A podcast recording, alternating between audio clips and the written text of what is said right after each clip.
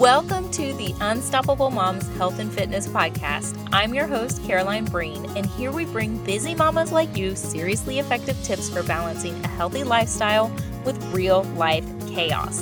The chaos of raising tiny humans while still trying to have those magical moments to yourself, not to mention your partner, your job, your social life, and all the things. If you're looking for the how-to for creating a healthy lifestyle for your family, actionable tips for losing weight in a healthy way, aka no diets and no sketchy pills that just make you run to the bathroom, and finding wellness without the overwhelm, welcome mama, you are in the right place.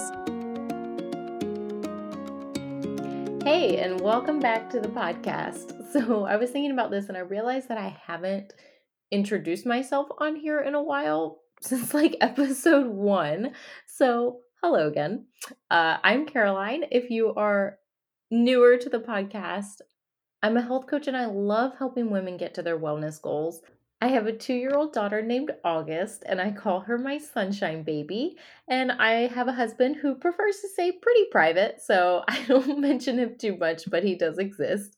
And we also have two dogs. We have one seventeen-year-old dog. Yes, he's seventeen. And his name is Gus, and Riley, who is... Uh, well, we found Riley, so we think she's guesstimated about eight, and she's just an absolute wild animal. I love coffee deeply within my soul. Traveling is my absolute favorite thing to do, and of course, eating all the good food while traveling. I'm a native Floridian, and I love Florida. I'm never leaving. And I think women are pretty badass. There's a lot more, but that's it in a nutshell. Plus, I also don't like to drag on and on about anything on this podcast. I hate when other podcasts take like forty minutes to give you a single piece of useful information. So I do my best to keep these episodes rather to the point. That being said, let's get to the topic of today's episode.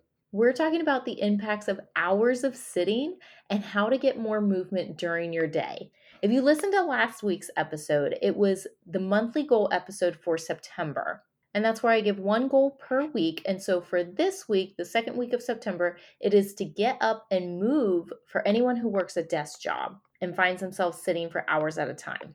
So I thought this topic would go perfectly with that goal that we have set for this week. So first, let's break down just how sitting can poorly affect your health. With the rise of computers and other technologies, our jobs have become more and more sedentary than they were in the past. And on our off time, modern conveniences also have us standing less. I mean, you have like a robot vacuum, grocery delivery, so we don't even have to shop in the store ourselves, or there's Uber Eats that brings the food right to your door. I mean, we even have like telehealth, so that we don't have to go to the actual doctor's office anymore. And now I get it, like we're still deep in COVID times right now. And this ability to connect with the outside world without leaving your house can honestly be a literal lifesaver for some people. But for others, these serve as time-saving conveniences, and time is something no one ever seems to have enough of, right? However, what are you putting that time saved back into? For the large majority, it goes back into sitting in front of screens, whether for work or for leisure. So according to both Harvard Health and Yale Medicine, sitting raises risks for weight gain, diabetes, deep vein thrombosis, which is like blood clots that form in your legs and they can travel up to your lungs. Super fun sounding, right? Depression, dementia, multiple cancers, and the number one leading cause of death in the U S, heart disease. When you sit for prolonged periods, you're also relaxing the largest muscles in your body, you know, your glute and your leg muscles, which can contribute to negative factors such as low back and hip pain, decreased balance, and when muscles are relaxed, they use very little glucose, which is the sugar that's in your blood, making this one of the reasons why it can increase your chances of type two diabetes. And one more thing, if you're not getting the urge to get up and move quite yet, sitting can also contribute to osteoporosis, which we, as women, are already more prone to anyways. So, yay us. Okay, I know that's a lot, but I'm not here to sugarcoat facts for you for this episode today. I mean, do I ever? No. But If you sit for eight plus hours every day, I would encourage you to think about how you can break that up. I'm going to be sharing some tips and ideas in just a minute, but first, also let me point out that sitting isn't just referring to a desk job. It's also in the car, relaxing at home, watching T V, and so on. So what can we do to counter all this sitting that we're doing? Now, it seems kind of like the obvious choice is work out or exercise more, right? Not so much, sort of. So here's the thing. Working out is great, and I'm obviously not discouraging that. However, research shows that concentrated workouts or periods of exercise do not compensate for too much sitting. So yes, you're still serving your body well and providing so many benefits by doing a concentrated like thirty minute or hour long workout. However, you're not countering the effects of common prolonged sitting with a three times a week workout or even the recommended one hundred fifty minutes per week. But here's the good news. Yes, there is good news.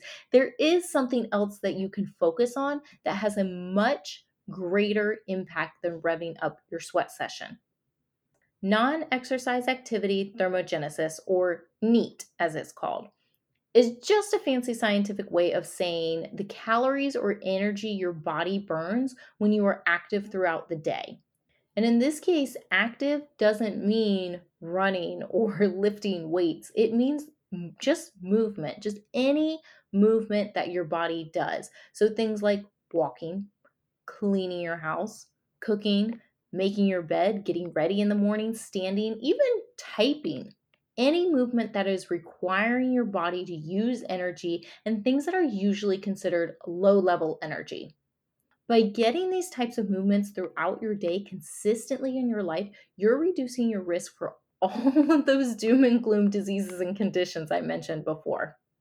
In a study looking at calorie expenditure, researchers found that being inactive, so working a job where you sit and then you go home and sit in front of a T V, but still getting a workout, so maybe in this case, between work and home, you stop for a workout at the gym, burned less calories than a person who was considered active with NEAT throughout their day.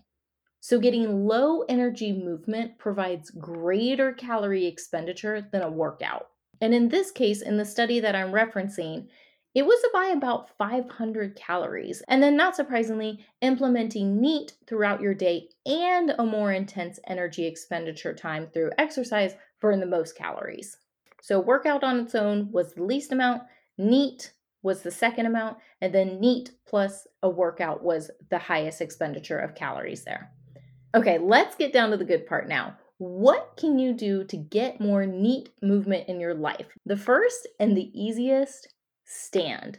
Just stand. I mean, it can hardly get more simple. And I know we like to think that's too simple. Health has to be complicated. No, it doesn't. By just choosing to stand more during your day, you will lower your risk of serious health issues, including cancers, heart disease, diabetes, and what scientists are now referring to as sitting disease. You'll support your brain power, focus, productivity, and decision-making. You'll support bone health, improve your circulation, boost your metabolism, tone muscles, increase energy, improve your posture, and improve your mood. And I don't know about you, but all of those seems like very good reasons to stand to me. And if you're doing movement that requires slightly more energy than just standing, you're only increasing those benefits. So here are some other ideas for movement. So this first section here is for work specifically if you have an office job or a desk job. Take a five to ten minute break every hour to stand or stretch or walk around. I know that it's not always possible to walk away from your desk, so at least stand for, for five to ten minutes every hour. Any meetings that you can change from sit-down meetings, make them into walking meetings. Take phone calls while standing or pacing. Utilize a standing desk. Walk to a restroom that is farther away from your work area. Use a portion of your lunch break to walk. Set reminders on your computer or your phone to get up and move. Stay hydrated so that you have to get up more because you're always going to have to pee. But that one's like a double dipper there. You know, you're getting your water and you're getting up and getting some movement. If you have to travel on planes a lot for work, walk around the airport. You know you're going to be sitting on that plane for probably at least an hour, if not much, much longer. So walk around the airport beforehand. Walk to talk to your coworkers instead of emailing or calling them. Take the stairs instead of the elevator or escalator. Walk or bike to work if that's possible for you. Get off a few stops early if you use public transportation and walk the rest of the way. If you drive to work, park a few blocks away and walk the rest of the way. Move your trash can to an area that requires you to walk to them, and don't just cheat and let it pile up on your desk for one big trip later. Let this serve as the reminder to get up and move every time you have to throw something away. Stand, pace, stretch, or practice balancing on one leg while reading work material. And final one is to schedule time to move into your calendar. Just, you know, if you're a person that lives and dies by their schedule, just put, you know, five minute segments in there to remind you to get up and move or to just stand. And then here are a few ideas for when you're at home, how to get some more movement. Bust out those dance moves while you listen to music, while you cook, or while you clean. Listen, you're in your own house. Nobody is judging you. Walk or bike somewhere if you're able to instead of taking your car. Choose video games that require you to move your whole body. Take a walk before or after dinner. Get up and move during T V commercials. I know with streaming services nowadays, maybe we don't have quite as many commercials, but if you are watching anything with a commercial, make sure to get up and move during those.